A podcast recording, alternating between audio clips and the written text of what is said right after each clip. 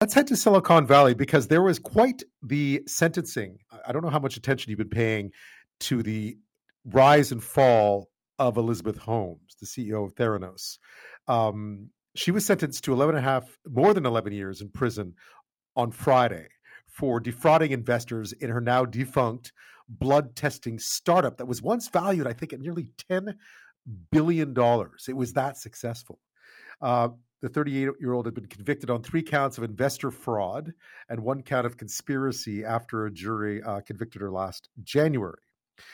Now, the prosecution had asked for 15 years in prison. The defense had urged the judge to impose no prison time at all. So, this was much closer to what the prosecution had asked for.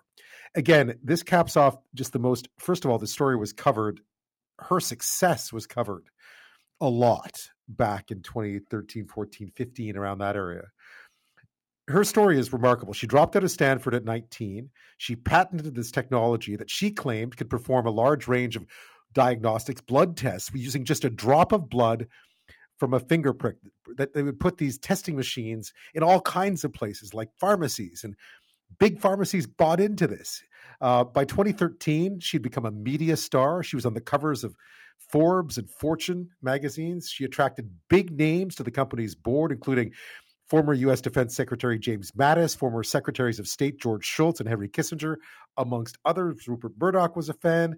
The list goes on and on and on and on. By 2015, she'd become the world's youngest self made female billionaire, often compared to Apple's Steve Jobs. She even wore the black turtlenecks. And she even addressed some of those who, you know, were maybe a bit skeptical in this 2015 clip. Every time you create something new, there should be questions. And to me, that's a sign that you've actually done something that uh, is transformative. Well, it turns out it wasn't transformative. It just wasn't anything at all. Uh, soon, the Wall Street Journal launched a series of investigative articles digging into what exactly was going on. It turns out the blood testing machines were never really able to run any of the tests with a few drops of blood. Instead, the company was secretly relying on conventional machines from other companies to do that testing. So, really, the, the, the product never worked. Now, in her own defense, she testified in court that she thought at the time that her statements were accurate. The jury didn't buy that. The judge didn't either. Uh, she said, I'm so sorry. Uh, I regret my failings with every cell in my body, she said on Friday. So, what is it about her rise and fall that so captivated people inside Silicon Valley, on Wall Street, and far beyond? Joining me now is someone who's paid very close attention to this story from the get go. Margaret O'Mara is a professor of American history at the University of Washington and a historian of Silicon Valley. Thanks for your time. Oh, it's great to be here. Thanks for having me. So, I would imagine just about everyone's followed this trial fairly closely. Um, what was your reaction to the sentence? I mean, it, it seemed it seemed like a tough sentence, all things considered. Yeah, I'll confess I was surprised, mostly because white collar well, white collar convictions are rare in uh, modern America, and uh, and also it's it was quite a long sentence. I, I, was immediately thought about one of the last spectacular business scandals of the first part of this century, Enron, the largest right. bankruptcy in American history. Um, just as a point of comparison, the CEO there, Ken Lay, who who died before he was sentenced, he he could have been facing much much longer. Um, but the two people who did go to prison, the the successor CEO um, uh, and and the CFO, financial officer, served 12 and five years respectively. So, and that was a much, much larger company, um, much, much bigger stake. So clearly a message was being sent. It was, it was clear from the judge's remarks on Friday that this was uh, about more, just not only Elizabeth Holmes, but more than that. Yeah, the judge, I gather, is from Silicon Valley, so sort of felt some uh, uh a, certain uh, proprietorship over over its reputation. What was the, I, I, often read about, and this includes an article that you were interviewed for in the Guardian, several articles in the last few days about the "fake it till you make it" concept, mm-hmm. and how this was an attempt to try to to put an end to that. Yeah, I mean, this was a uh, even though Elizabeth Holmes was unusual in so many ways in her um, in the product she was making, which was a medical device, very different from the software and the apps that run Silicon Valley companies these days. Silicon Valley venture capitalists were very quick to say that they passed on funding her was as soon as her star started dimming. Now there were quite a few bold-faced names from the Valley, including Larry Ellison, the founder right. and former CEO of Oracle, who were big backers. So let's take that with a big grain of salt. Will it end the fake it till you make it? Mm, I don't know. I don't know. That's a pretty, you know, the, I mean, this is the way that the startup hustle runs, which is uh, to uh, make some big claims and promise world changing innovation to persuade wealthy financiers to invest in you at a very early stage. In a way, you need the money to prove the concept.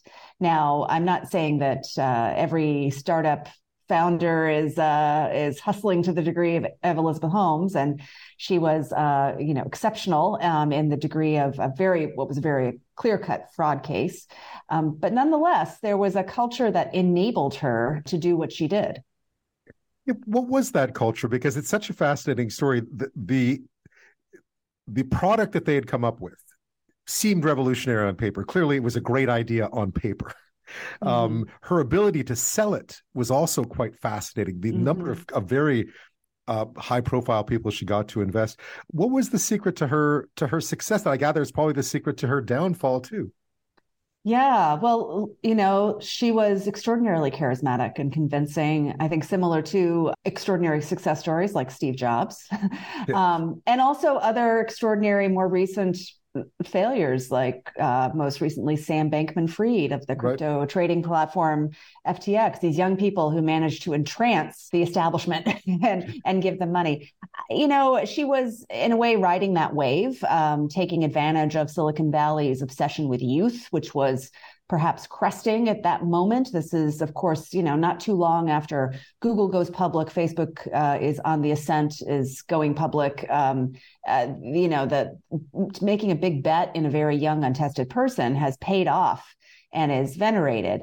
Um, on the other hand, I think her her star was also aided by two things that were different about her. One was, as you observed, what she was doing, really making something that promised to change the world at a moment when Silicon Valley entrepreneurs were getting a lot of criticism for taking all their energy and money and just building apps for millennials to do their laundry, right? Or hail right. a cab. Right. Um, and that was one thing. So that was very exciting. The other was she was a woman and she is uh, coming up at a moment when the real sharp gender imbalance, particularly at the very top ranks of Silicon Valley, is which has always been there, but it, start, it had started to become part of the public conversation in a way that it hadn't before.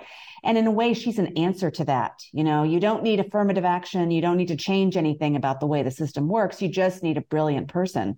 And it doesn't matter what gender they are and someone who seems to have been able to capitalize that in a way by being almost a, a female, as you put it, a female version of Steve Jobs, right? I mean, yeah. so much of it was was obviously done as performance, but very effective performance. Extremely effective performance. I mean, the performative nature of this is is sometimes underrated, whether it be a guy in a hoodie and shorts and flip flops, a la Mike, Mark Zuckerberg, you know, just sort of dressing down as a way to say I'm focused on bigger, bigger things. But, you know, a woman like Holmes, women can't quite get away with being that sloppy. Uh, instead, she appropriates different elements of the, you know, clear things clearly associated at that point with high tech genius. And, uh, you know, Steve Jobs, nothing says Steve Jobs like a black turtleneck. And she really worked that well. A bit more just about about her as well. You get the sense that do you think this is set back the the notion of of, of the effective um, female CEO in the Valley at all? Because in some ways, it feels like so much has been loaded on. So much of, of the prejudice has been loaded onto her. You know, overly ambitious. Um, you know, didn't deliver, etc. Yeah, I I fear that it has, and and the the data we have is anecdotal, but you do hear, you know, from female founders and people who are trying to raise money, particularly in the biomedical space, um, that there's a bit of Elizabeth Holmes hangover. And unfortunately, I think the other the other thing this does is it kind of lessens the momentum to make an effort to remedy the dramatic imbalance in funding given to companies headed by women, um, which is just extraordinary how how little money still flows. I mean, we're talking, you know, de minimis female headed companies. And, you know, this takes the wind out of the sails a little bit. There might be some who say, well, look, we, we kind of gave Elizabeth Holmes extra attention and glory because she was a woman. That was part of her, why she was so successful for a bit. And that's true. It's undeniable that so much of the certainly the media attention, if not the the level of investment, came with people who were really excited to see a female founder succeed. So I, I fear that this is not going to help the cause of the, the deep gender imbalance in tech, which continues to this day and is, is really just startling.